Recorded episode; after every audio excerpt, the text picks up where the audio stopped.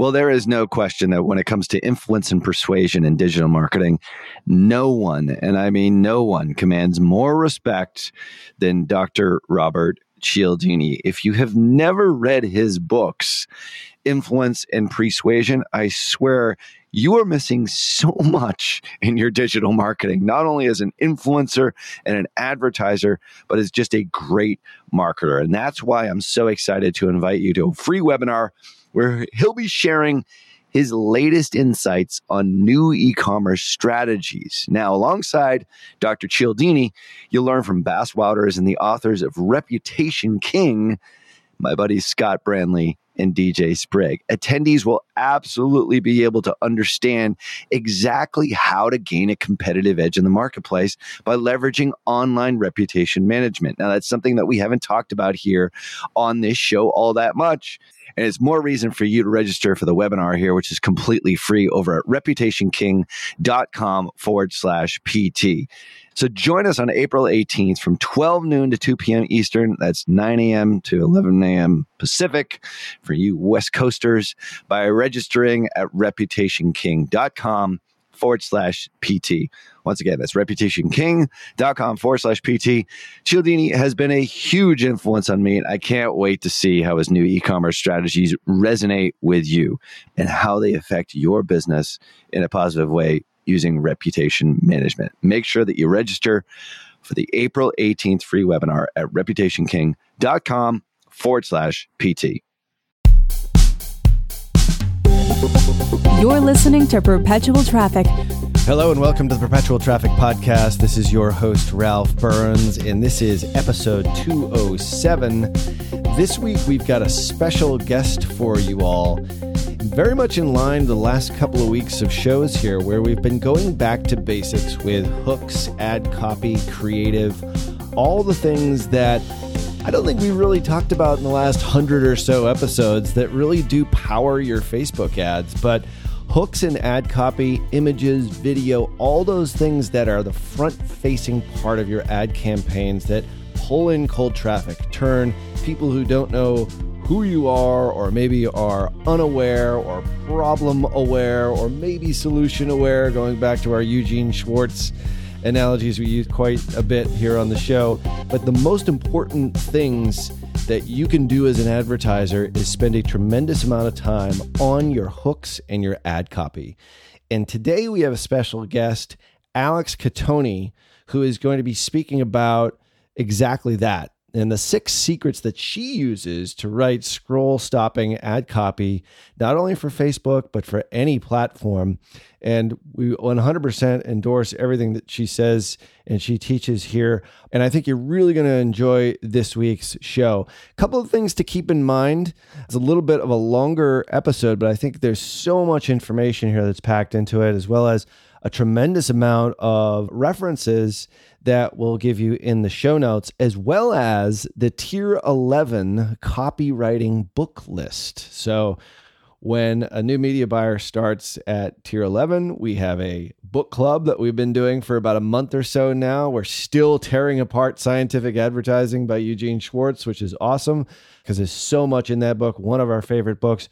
But in the show notes here on episode 207, you also get the tier 11 copywriting book list tried to narrow this one down as much as possible, as well as a couple of other resources that we always refer back to quite frequently. One's from Copyblogger, as well as our friend John Morrow. And you'll actually see some of these techniques probably being used in the headlines for the Perpetual Traffic podcast show itself.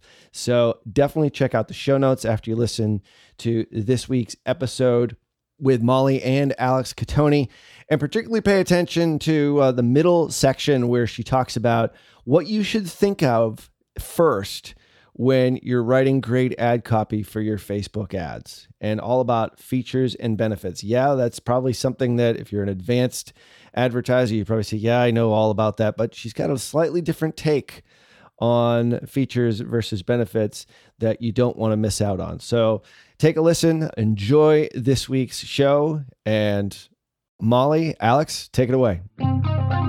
So I'll kind of go into a little bit more about me. I know Molly, you and I met probably back in War Room, like I've been going to War Room for years and love the guys, uh, digital marketer, and I think I met you probably back at one of the War Room events. So a little bit about me. So in 2008, I actually put law school on hold, thinking like a lot of people going through university. I'm like, oh yeah, I'm going to be a lawyer because I thought there was only one of like five things I could do with my life. Mm-hmm. And accepted a job at Mindvalley. So anyone who hasn't heard about Mindvalley, it's a one of the largest personal development brands on the internet. And so I kind of went from literally knowing nothing about the internet to all of a sudden working in a startup environment in a personal development and online marketing company and it was like like my brain literally exploded. Whole new world. It was like wait wait what? There's this thing that called personal development. And wait, there's this thing called online marketing. And my brother, who's the doctor, by the way, so he's one of those five things. I love it. But he always says to me, I have no idea what you do. You just pull money out of the sky and you didn't really have to go to school that long for it. And F you. Yeah. my parents still think I build websites. So I think that as much as we are so in this world and we think it's so familiar, most people are still completely unaware that this is a career path. Yeah. Oh, absolutely. I had no idea that writing could be a business. And actually, I say that here like, oh my gosh, this is so exciting. And I learned copywriting by necessity. So at Mindvalley, uh, we had one in house copywriter. And I just noticed really quickly that he was the bottleneck for absolutely everything. And I'm like, okay, that guy knows something I want to know because why like he, he had the final finesse on everything and and be, as native english speaker a lot of people at Mindvalley weren't native english speakers so as a mm-hmm. native english speaker i just was like i can learn this. So years ago like this was 10 years ago i started studying Andre Chaperon's autoresponder madness and frank kern's mass control and list control and just kind of dove into copywriting and sort of fell in love with it. Took me a while to really call myself a copywriter because i really felt like I learned from the best of the best, and I felt like I needed to earn my stripes as a copywriter before I could just start telling people I was a copywriter, uh-huh. which opens a whole other can of worms because I feel like right now my biggest pet peeve in the copy business is that a lot of people take one certification program and then they call themselves a copywriter. And yes, you might know more than the average person, but it's really the experience that sort of gets you there. So I can talk a whole absolutely. And I love that that we had a similar experience. You know, it was like I just fell into the internship at Digital Marketer. So uh, lucky internship, be, like right, there, right? be open to new stuff that comes your way, guys. Absolutely. Um, so my business, Tony Creative, I started that in 2011 after my time at Mindvalley. That kind of evolved as most businesses do from freelancing, basically like just trying to make money, taking on copy jobs to consulting to strategic partnerships, which right now I'm, I'm at that level of really just working with a few key partners and clients. And copy agency is a part of that focused in personal development. So i work with a lot of personal development brands a lot of people in the transformational space. To me it's a thing that i really find exciting and fulfilling. So my largest client and partner today is actually numerologist.com so i'll preface this by saying I'm a copywriter and I'm not necessarily the one who's running the ads. I'm very lucky that I get to work with some amazing ad people, but we run between about 100 $200,000 in ad spend a month. So lots of awesome results and things that we've seen. And a lot of what I'm going to be sharing too is sort of my learnings through working with uh, the ad agency that we've worked with over the years. And I'll talk a little bit more about that. And I also run a high end business mastermind called Flight Club with my business partner, Glenn Ledwell. So that's fun. It keeps me social and gets me out of my laptop laboratory three times a year. Yes. So that's, I think, so important. I was miserable for a couple of years when I started my business thinking, is this really all it is? Like, I'm such a social person and I'm sitting behind my laptop nonstop. And so starting Mastermind Glenn was a really cool way to be able to do to that and learn what's what's hot and what's kind of happening, you know, real time. So uh, absolutely, I'm in War Room too, which with Molly, I'm sure you've talked about, which is an amazing mastermind. My motto is to help get more messages that matter to the masses through crazy good copy. So teaching people how to write better copy so that they can share their messages with the world. So that's my message, and my motto is the right phrase pays. So love it. it's queen, I should say. Copy's yes, queen. and it's so important. Um, and then I mentioned my YouTube training on Alex Cattoni. So, one of the things I always like to preface my talks with is a little bit of a disclaimer. And I like to say how to write good copy. You start by writing bad copy and then you fix it. That's um, so true. I'm taking a photo of this. that is so, so true. It is so true because I hear a lot. Like, the first thing I'm going to say is there is no magic three words that I'm going to tell you that all of a sudden is going to change the way you write ad copy. So, what I'm going to talk about today is less about tactics and more about buying psychology because honestly, I could tell you exactly what I, you know, wrote one ad that did, you know, for one funnel in one business and one brand, but that's not going to help you really step into that place of, of strategy and, and psychology in, in the mind of your buyer in your niche. And what's so beautiful about writing ads is it is the very first touch point of the funnel. So you get the most amount of traffic. Testing is the easiest at this point. Ad writing is like one of the quickest way to get results uh, and feedback from your audience. And so wherever you're at now, you can you know switch it up, fix it, try something different, and get immediate feedback, which I think is such a cool thing about about writing ads in particular. So that's what I'm going to say. I love it. And you're so right. At the top of the funnel is where the most volume is going to be always. And so the testing not only happens faster, but especially with a platform like Facebook, there's so many different hooks you can test.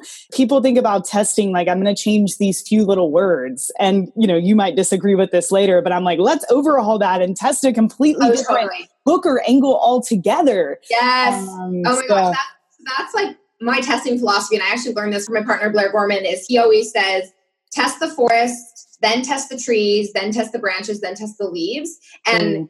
when you're testing, think high level because okay, yes, you can change a word, you can change a button. That's not going to take an ad from performing, you know, at a low click through rate to all of a sudden it being your top ad. So the first thing I'm going to say, and I wanted to put this out to everyone listening, is no matter your product, service, or niche, you are in the blank business. I would say but we're in the people business. That's true. And the word that I'm specifically referring to is you are in the attention mm. business. That's because when you think about where you're putting your ads, your product, nothing you do or sell in that moment really matters. What matters is the ability to get your ideal prospect's attention.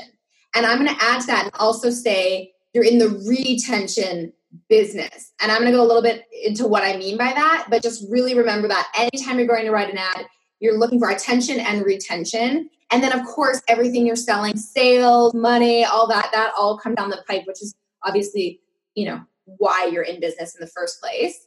But something that I want to talk about is the attention span myth. So you've heard people say, I don't know if you've heard this, and I think entrepreneurs say this more now than anyone. And let's be honest, entrepreneurs have the lowest attention span. That's so true. people often say people's attention spans have shortened. And I actually called BS on that because thanks to Netflix, we're all binge watching more than we've ever freaking binge watched anything before. I mean, I used to be perfectly fine watching a 30 minute show and then waiting one whole week for the next episode to come out.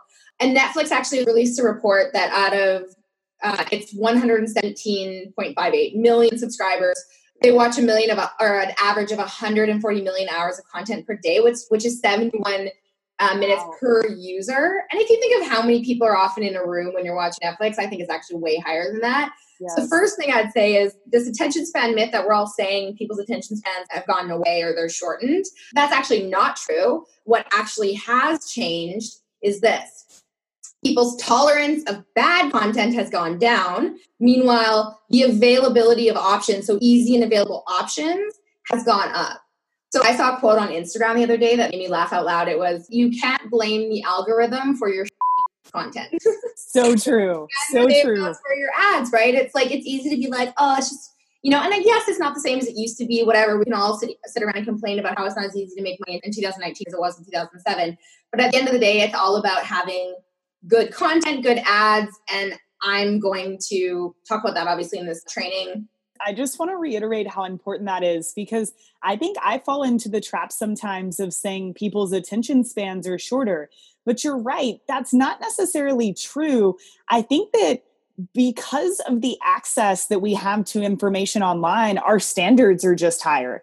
Like yeah. our attention spans aren't necessarily shorter. I think we always have in the back of our mind that there could be something better out there. I could be watching a better documentary. I could be reading a better article about makeup tips. You know, whatever that is, there has to be a company with a better product out there to solve this problem that I have. And because of the amount of content out there, consumers have that luxury now to choose better content. It's not just what's in front of you any longer. It's not just, you know, the newspaper used to be that's what you got every day. Everybody got the same newspaper in the town and that's what you got. It's yes. a bit different now.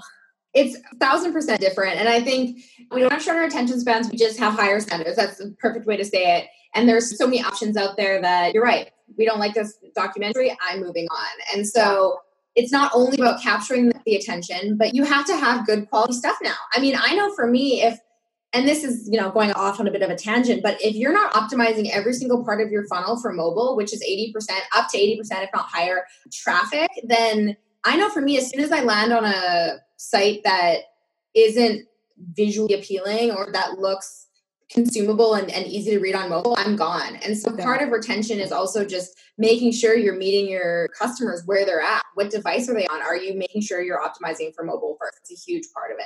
Absolutely. Your ads are the very first touch point that your ideal customers have with you. And if you think about it, that's when trust is at its lowest. Like they might have no freaking idea who you are unless you're retargeting or whatever. But really, that is when trust is the lowest and competition is highest. And so that's what just just really think about that when when you think of what the ad is in that environment of someone seeing it for the first time. And so, you know, first impressions are absolutely everything. And the quicker you can turn those eyeballs into clicks, clicks into leads, and leads into customers, and the quicker you can start building that trust. And then the competition doesn't matter as much, right? So it's really about making that really good first impression. So that brings me to first C of ad writing, which is curiosity. Curiosity is very important. This, I mean, this is where you first garner that attention, right? So good ads pique your prospect's curiosity enough to get them to listen and continue reading. So if you think about it, it doesn't matter how great your sales offer is, and we all really like to talk about our product and our sales offer because we're proud of it, and we all should be proud of what we're creating. But if you don't have their attention, then none of that even matters. And so I think it's just really important to take note that most advertisers fail miserably at this, which is why the ad environment has become such white noise for a lot of people, you know, and why now people are getting ad blockers and all of that because it's white noise and they don't see ads either piquing their curiosity enough or adding value enough for them to want them to be present. I know for me, I love ads just because we're marketers, but we're, you know, yeah. we're a rare breed. Absolutely. we're um, screenshotting um, them and most people are hiding them. yeah, yeah. I have like a little folder on my phone. It's like marketing and I just have screenshots from like everywhere on there. and so the biggest mistake, I, I love this so much. And actually, I got this reframe. Oh, this is so good. Yeah, from Roy Williams, who I know you probably know. He's uh, yeah. the Wizard of Ads. And he talks about a lot about including too much information. And so the biggest mistake ad writers make is including too much information. So Roy H. Williams says bad ads leave no gaps and have no anomalies. I love this sort of like literally that one sentence that I heard from him saying a podcast. I was like, oh my gosh, that's brilliant. What does it mean? And I kind of dug deeper. So really a gap is interesting but incomplete information. So you want someone to see your ad and to go, oh, that's interesting. It has it has my my curiosity piqued, but it's incomplete in some way. And that's just so important to remember that you're actually trying to create a gap in the mind of the buyer. But in order to let them know that there is a gap, you first have to have their curiosity piqued. And then anomaly, Roy describes that as unexpected intrusions into often repeated ideas. And so while you're, you know, the point of conversion on your sales offer, obviously your sales page would have all the information anyone would ever need to know to know whether or not they want to buy your product. That's not the point of the ad. If you're trying to sell a product in an ad, you're doing it wrong. So, yes. Yeah, Alex, really quick. This is something I see. So, a big part of team traffic is we're able to critique students' ads, which mm-hmm. I think is valuable just to get that direct feedback. And a lot of what I see is they are using the ad to sell the products, you know, and really with the ad, very similar to an email, you want to sell the click over to the sales page or wherever you're going. And there's nothing wrong with, you know, longer form ad copy, but usually that comes in the form of a really long ad that's almost like a sales page. and so this is something I find myself doing too. Normally, but my first draft of an ad, I know that the edits I need to make is actually to start removing stuff Right. Yeah. Especially knowing that most people especially at that point when trust is lowest, there are people that are like, uh, what's she trying to sell? And Yeah. if they see that you're trying to sell something before you've created a connection, then they're gone, right? And so, So one true. of the things I like to ask people is just think about your niche, think about your product, think about your business, think about what you're selling. Now think about how much repeated and predictable information there is out there in your in mm. the ad that you see. It's all so repeated and predictable. And that's the problem is I think a lot of people are trying to copy, not copy, but you know, they go, oh, that person is must be successful with that ad because they're running a bunch of traffic and I've seen it everywhere, which could be true. But the more people do that, the more it just becomes more repeated and predictable information. Awesome. so I'm a huge fan of gifts. I like use them. I love it. But when everything about your offer is clearly stated in an ad, no questions linger in the mind of the customer. So at that point, before they've even gotten to your sales page, they've decided if they're going to buy or not. If you're not putting your best foot forward in that ad, then you're losing that potential customer, right? So it's not what you include that makes for a good ad, it's what you strategically leave out Mm. the carefully crafted gaps and anomalies. So anywhere that you can zig when everyone else zags, anything that you can leave out that gets people going, wait, what? That's something I need to know more about. That's what's going to get your ad clicked. So where are you saying too much? And exactly what you said, Molly, when you're going through your ads, you're like, okay, it's about removing, removing, removing. Where am I just talking myself into a hole here? Like you, you, and we all do that, right? Because we want to be like, hey, this is amazing, and oh my god, it's awesome, and hey, by the way, it's at a discount, and if you buy now, you get some bonuses, and you know, we all like to overdo it, but the ad isn't about that. So, if you ever want some like copywriting, curiosity, piquing word porn, I love looking through these sites. BuzzFeed, Bored Panda, Cosmopolitan. These aren't even in the niche that I'm in, but they're really genius at creating open loops in their headlines. And that's Mhm. that could give you some really good ideas for writing ads. I also like there's a tool called BuzzSumo where you can type in a certain keyword and it actually tells you the content that's trending that has that keyword. And so what's interesting about that is yes, it's not ads, it's content. However, you really get a, a feel for, oh, interesting. That's obviously capturing people's attention. And you can go and actually look and see what those trending topics are. Awesome. Yeah, probably even the news nowadays, well, especially in the US, sadly. But um, most Yeah. news sites are great places to go for those curiosity headlines. Oh, totally. Yeah, we 100%. had Alex, we we released a podcast and it, it was a question. It's really simple. It just says, Are you still running ads like it's 2015? Facebook ads like it's 2015. And people are like, I don't know, am I? Totally. Yeah, and so we're not selling them on the listen to all this stuff we're going to cover, and it's going to be bam, bam, bam, bam, this or that. We just put the curiosity out there, and now people are wondering, I don't know, am I? I have to listen. I actually just had someone text me before this Are you still running Facebook ads like it's 2015? I think that's the headline I saw from one of your posts, and it's so good. Such Yes. a kick in the butt. Honestly, it is. I mean, for so many reasons, but it creates an open loop because people want to know if they're like if they've passed the if they're passing the test or not. Oh my god, is it me? I don't know. It's also so so clear, and that's actually the second Z is clarity. Um, Clarity. of getting really clear who you're talking to. Confusion kills conversion. So this happens a lot where I think a lot of people like to like they think curiosity. Okay, great. I'm going to write something really like bleh, out there. It's people are going to be like, "What the f is this?" I have to click on it. But obviously, your ad needs to make logical sense. And if you know, you have to that fine balance between piquing curiosity, but also letting the reader know you're speaking to them. And Mm. so your ad should make it very clear who you're speaking to through identifying a pain or promising a benefit. So I love that that headline you just said, Molly, because that's exactly what it's like literally the shortest headline. And immediately you're saying, Are you writing ads? So this is for people who are you using ads, it's for people who write or send ads or create ads and who are writing ads from 2015. All of a sudden they're going, Oh God, is that oh my gosh, is that me? And she's going to help me write ads for 2019. So she's going to help without you telling them what they're going to get. They know that obviously the point of this is to find out if they're writing ads in 2015 and how they can improve them. And so that's such a perfect headline example of like how to make it very clear who you're speaking to. And I think that this happens a lot too with ads is we think, okay, well, we've gotten this covered through targeting. I mean, obviously we're speaking to all the people who are targeting in our Mm. ads. However, customers don't necessarily know you're targeting them. So if they see an ad, you still need to make it clear that you're talking to them, or else they're going to keep on scrolling. So you So really want to get I, readers. I, I just want to just reiterate that because especially as marketers we know in our head all the specific interests we're targeting we've done the research but the consumers have no idea guys like i was on a call earlier today with a friend's client trying to help out with an issue and the client kept saying well it's the targeting it's the targeting and of course that can be an issue in a campaign but it was actually this issue we were targeting the right people, but those people didn't know that we were actually speaking to them. So don't get so close to this that you lose sight of the fact that you still need to address your audience.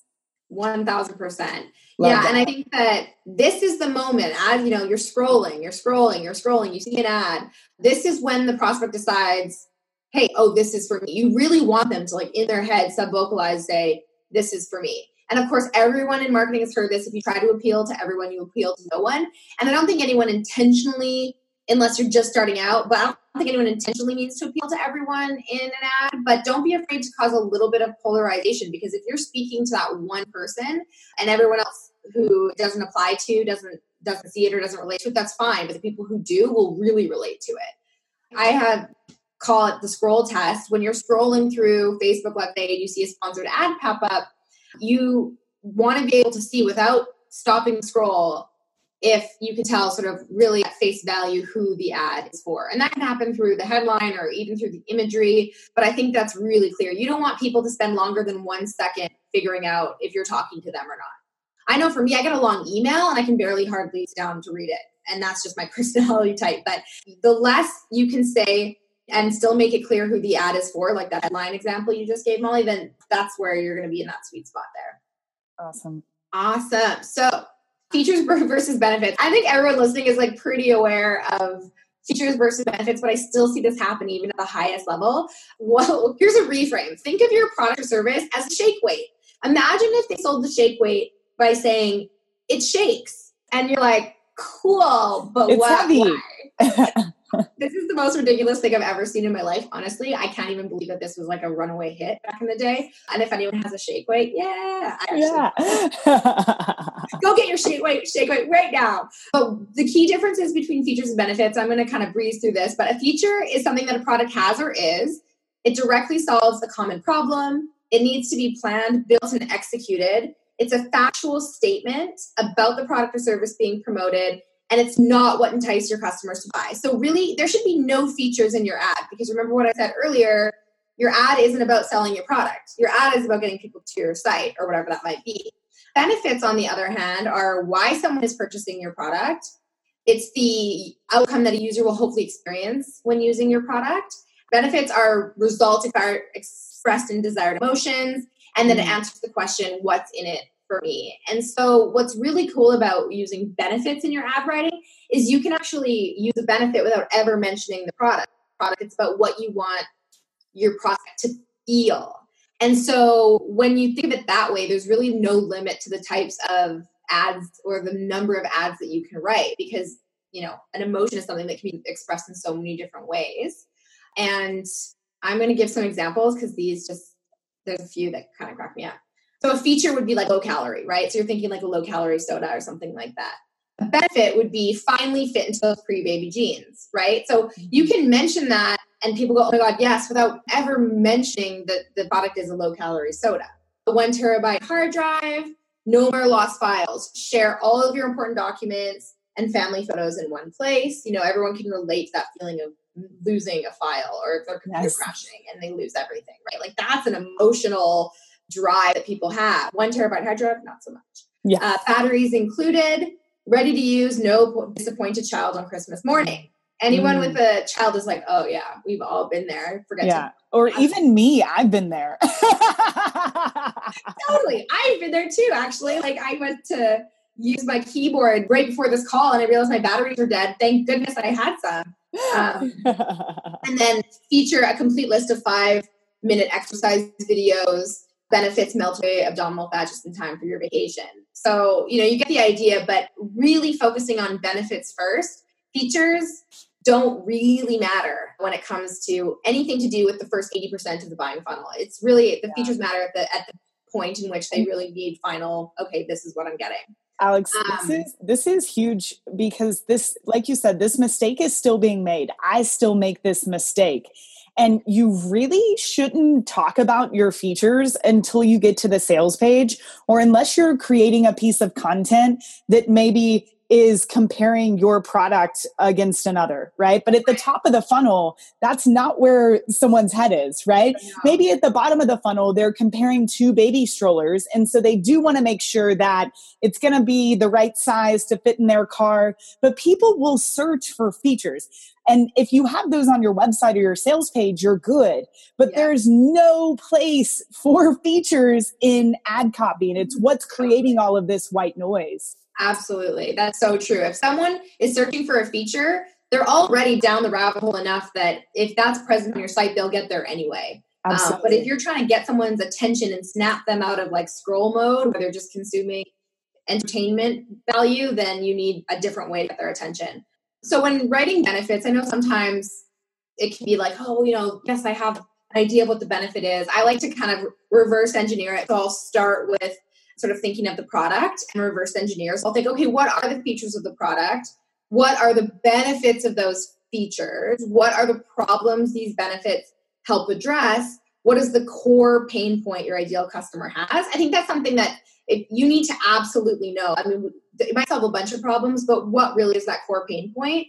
And then why has this person not been able to solve it in the mm. past? Because part of their pain could be that they have this pain that they haven't been able to solve before. So, why haven't your competitors been able to help them? This is a really good place to start when it comes to just getting in that mindset of writing for benefit. You could sit down, guys. You're ready to write an ad. Just go through these steps. Just answer these questions. This prevents us from, you know, okay, I'm just staring at a blank document, right? Where do I start? This is where you should start. Yeah. Absolutely. I still have to do this because, you know, when you're writing copy, you have to take a moment to sit and feel into the needs of your ideal customer. And when we're all go, go, go, go, go, and I gotta launch this ad, I gotta do this, I gotta do that, it's really hard to like sink into that. And oftentimes I'll need to reverse engineer and go from there. And I'm more left brain. I think like a lot of people who are running ads and stuff, they love the numbers and the analytics and all of that. So it can be harder to fall into that sort of more creative, empathic energy. And so it's just something that I like to walk myself through. So I'm glad that was helpful. So C number three is connection. I know we mentioned this. You know, someone said that we're in the people business. Yes, we absolutely are in the people business. And connection is so huge when it comes to writing ads. So good ads persuade with connection, empathy, and understanding versus fear and diagnosis. So we so we talked about benefits, and this is a big part of that. But one of my favorite sentences in marketing is Blair Warren. He has something called the one sentence persuasion. And he says, People will do anything for those who encourage their dreams, justify their failures, allay their fears, confirm their suspicions, and help them throw rocks at their enemies. Damn. So that's huge, right? And it's wow. It's not about ad writing, but imagine if your ad did one of those things. You would be miles ahead of anyone else writing ads in your niche. So no, it doesn't matter what you sell. Really think about how you can do this through your ad copy. And stories are one of the best ways to do this. So people remember will remember a story long after they've forgotten your sales pitch. So mm-hmm. again, we're talking about product stuff really has no place in your ads and that's because stories will explode your ad scaling potential and even if you only have one product. When you really think in terms of telling a story to create connection. There's unlimited amount of stories you can tell that convey that main emotion that relates to the core pain point of your ideal audience. Completely. and alex something i wanted to say at the beginning of this session that i didn't i love that you said it explodes your ad scaling potential. I say this all the time but most media buyers are looking for a little hack in facebook or google like that one bidding strategy or that one budget increasing strategy that's going to allow them to scale real scale comes from creating different angles, creating different types of ads. Because I always say if your market's a pond of fish, some of them are going to resonate with a story. Some are going to resonate with a quick little short ad. And so yeah. actually scaling really comes through reaching more people, of course, uh, through new targeting and spending more money. but it's also just introducing different ads and different copy and angles that are so very different from one another. Yeah, absolutely. And I'm going to give some examples just based on things that I've seen or heard that I think could be a really cool place to start in terms of where to start coming up with those angles. But I want to actually share a video which I think completely hammers this point home, but it's also it's funny. So I'm going to play this video right now. I can just feel it, like literally feel it in my head, and it's relentless. And I don't know if it's going to stop. I mean, that's the thing that scares me most is that I don't know if it's ever going to stop. You do have a nail in your head. It is not about the nail. Are you sure? Because I mean, I'll bet if we got that out of there. Stop trying to fix it. No, I'm not trying to fix it. I'm just pointing out that maybe the nail is causing. You always do this.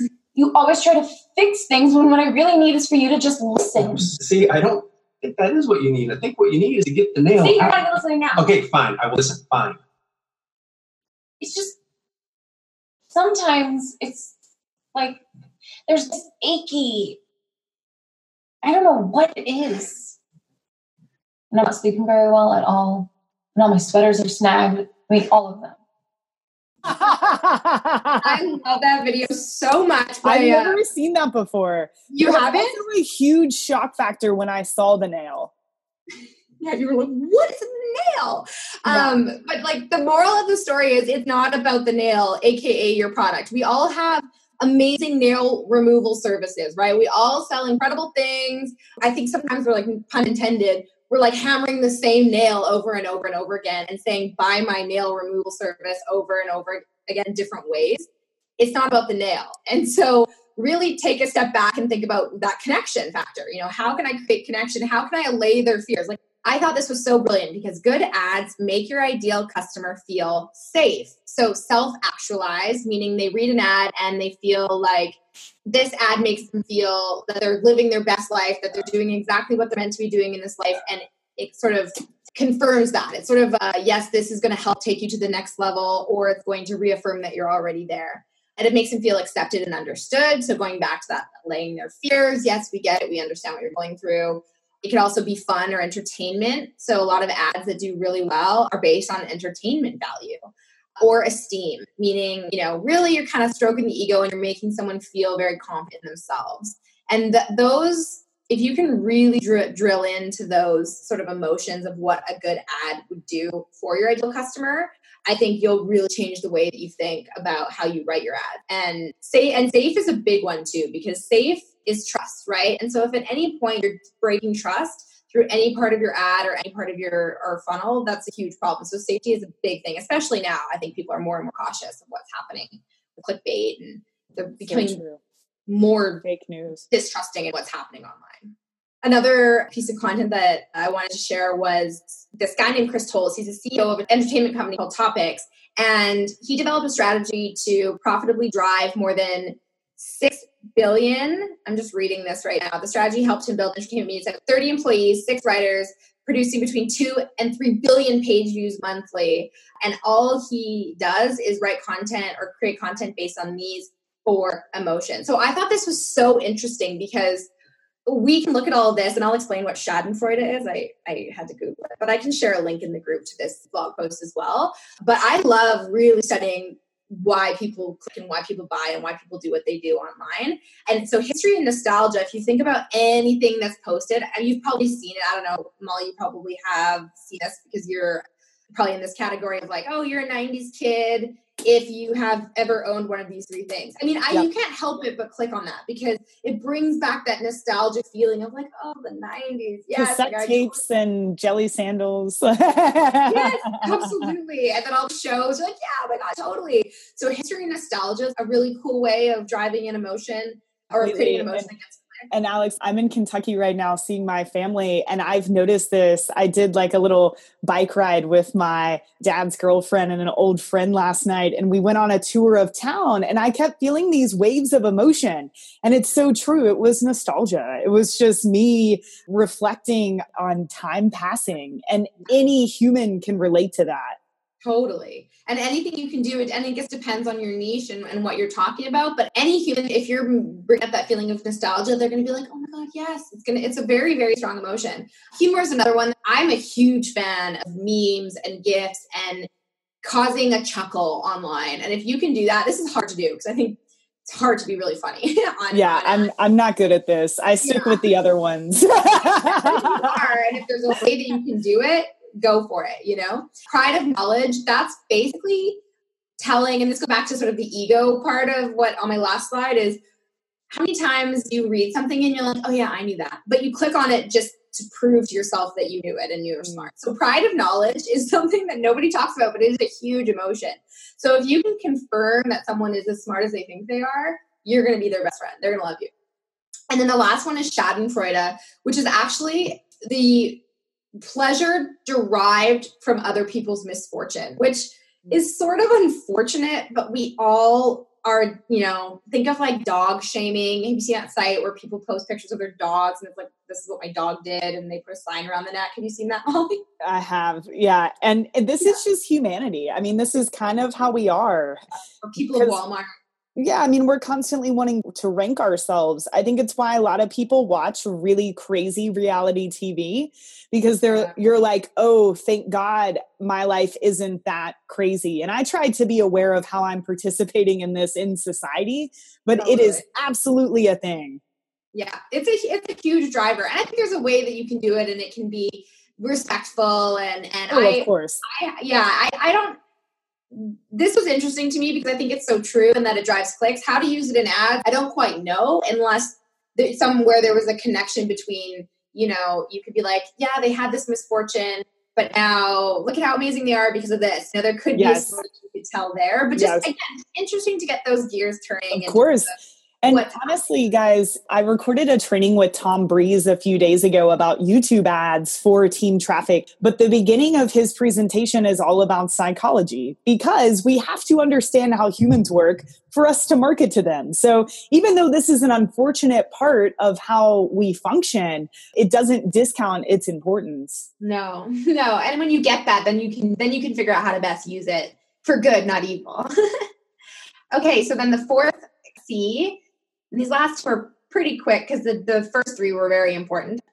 So CTA creatives is C number four. I kind of loop those together because I'm not I'm a writer. I don't I don't actually create the ads, but in terms of the creative, but they really do are often, you know, one of the same, especially if you're getting banner ads or displays or anything like that. But tell your prospects what to do next one clear and concise call to action that we should all know as marketers and use copy and supporting creative to speak to both the left and the right sides of the brain. And so i know a lot of people in ads will you know click the link here rather than click the image or they'll click the image and not the link and it just really depends on the type of left versus right side of the brain you'll use. And so i always just like to have both creative and copy sort of saying one and the same so that you're you're just Yeah. making sure you're not creating any confusion there. Alex, I saw a stat today that 65% of people are more visual versus learning through audio or reading.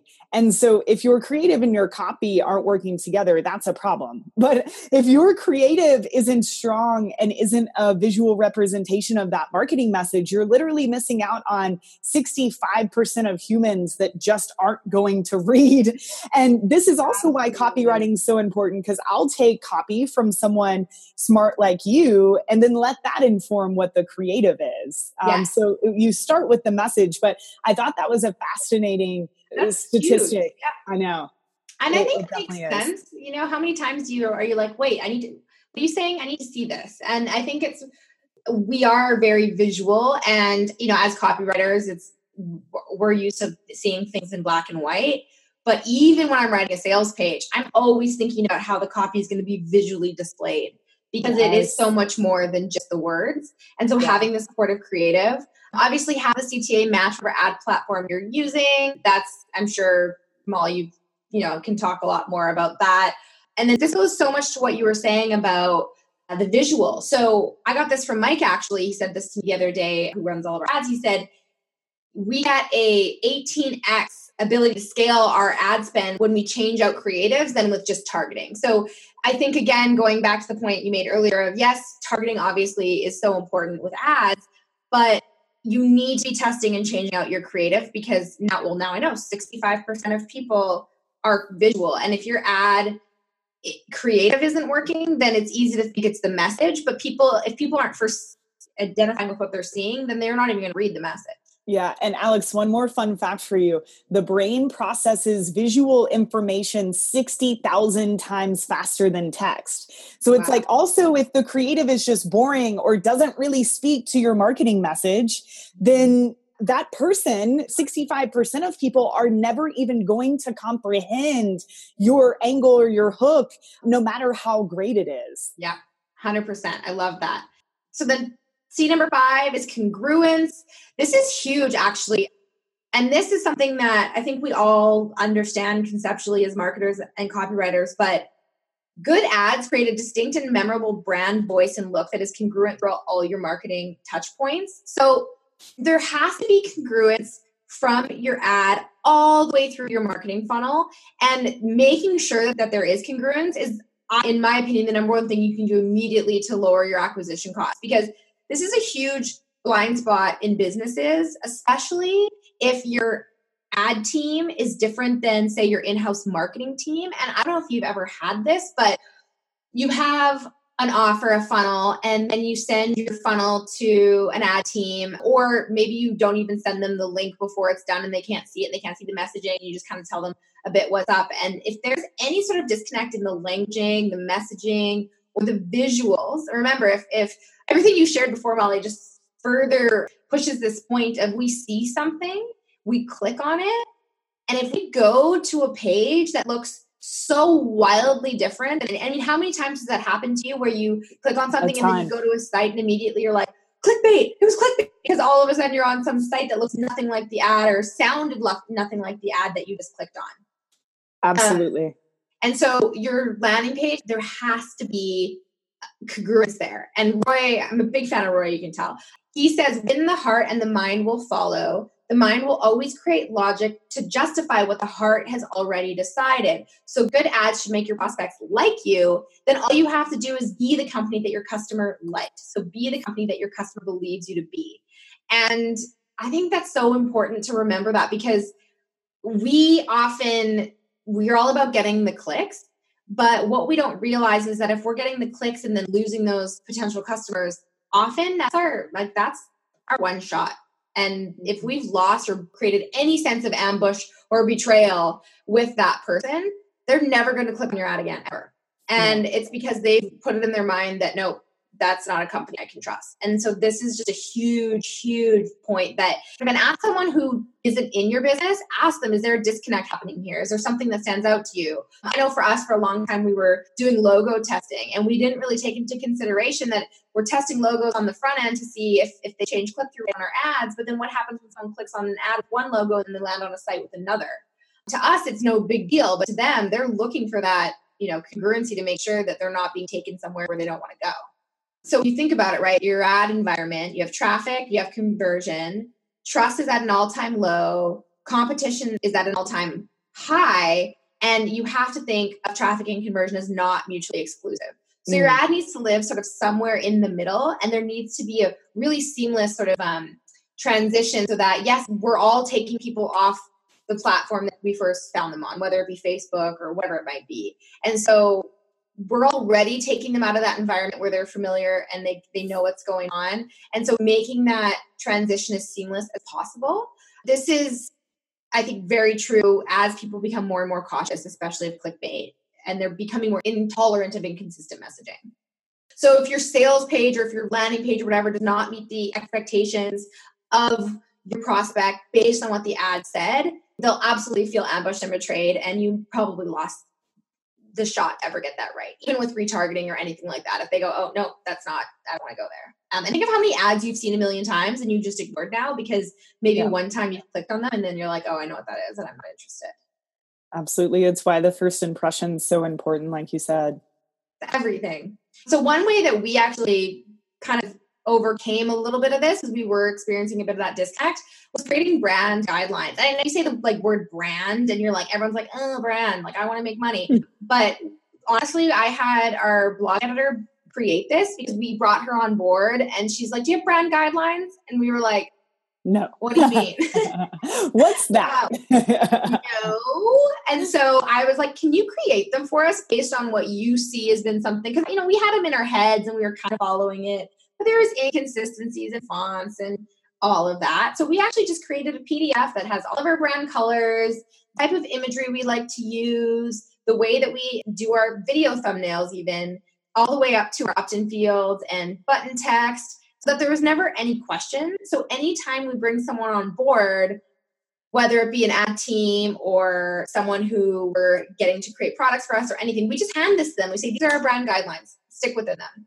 And that has been a huge game changer. And it honestly doesn't take any time at all. You can have anyone, you know, even a VA could, could, could help with this.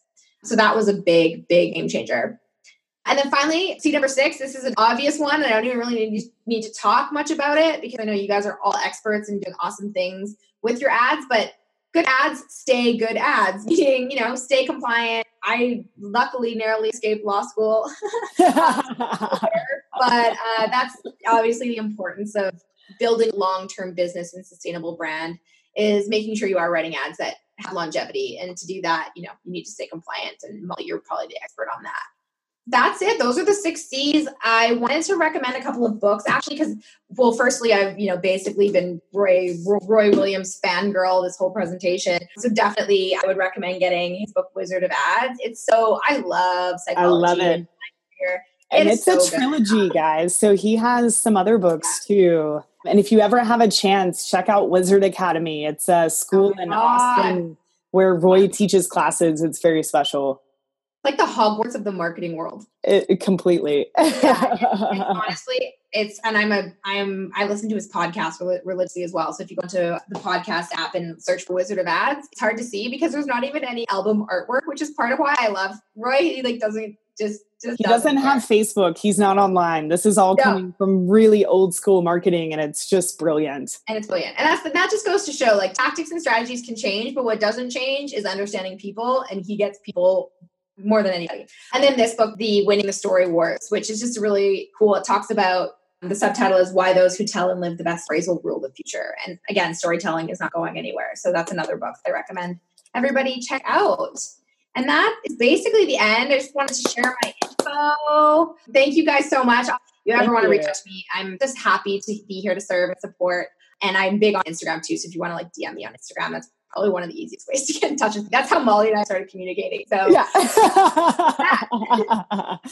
Alex, awesome. This exceeded my expectations. So oh, thank you good. so much. And guys, again, these are such good guidelines no matter what you're doing ad copywriting, email copywriting, sales page copywriting. These principles apply across the board.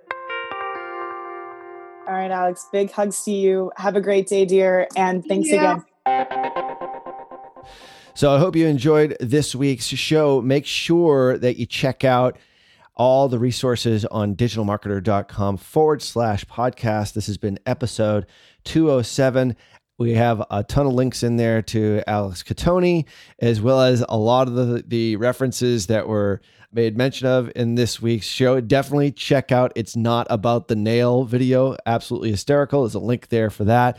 And probably most importantly, check out the Tier 11 agency copywriting book list. So, this is part of our training that we give to all our new media buyers when they come aboard Tier 11 so that they not only know how to write excellent copy, but we do the same for our ad copywriting and our creative staff as well. And on the very bottom of that list, there's three blog posts that I tend to always refer back to whenever I'm sort of stuck on headlines, copywriting two from Copyblogger, as well as one from our good friend John Morrow, 52 Headline Hacks. Definitely check that out in the show notes at digitalmarketer.com forward slash podcast. Like I said, this has been episode 207. Until next week, see ya. You've been listening to Perpetual Traffic. For more information and to get the resources mentioned in this episode, visit digitalmarketer.com forward slash podcast. Thank you for listening.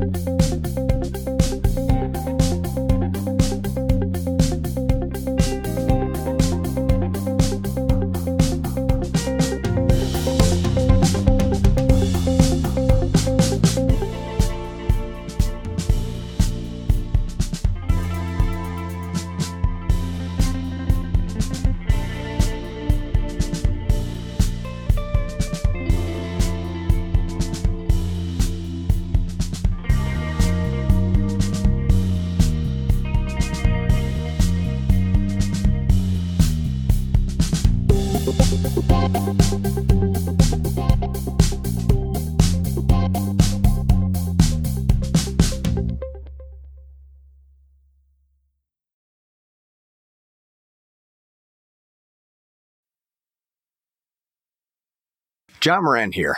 Q1 is closing and it probably didn't go as well as you'd hoped.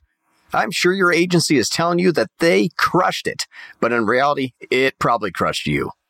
If your agency isn't on the same page as you, or if there's something wrong but you can't quite put your finger on what, go to tier11.com forward slash apply. That's tier11.com forward slash apply.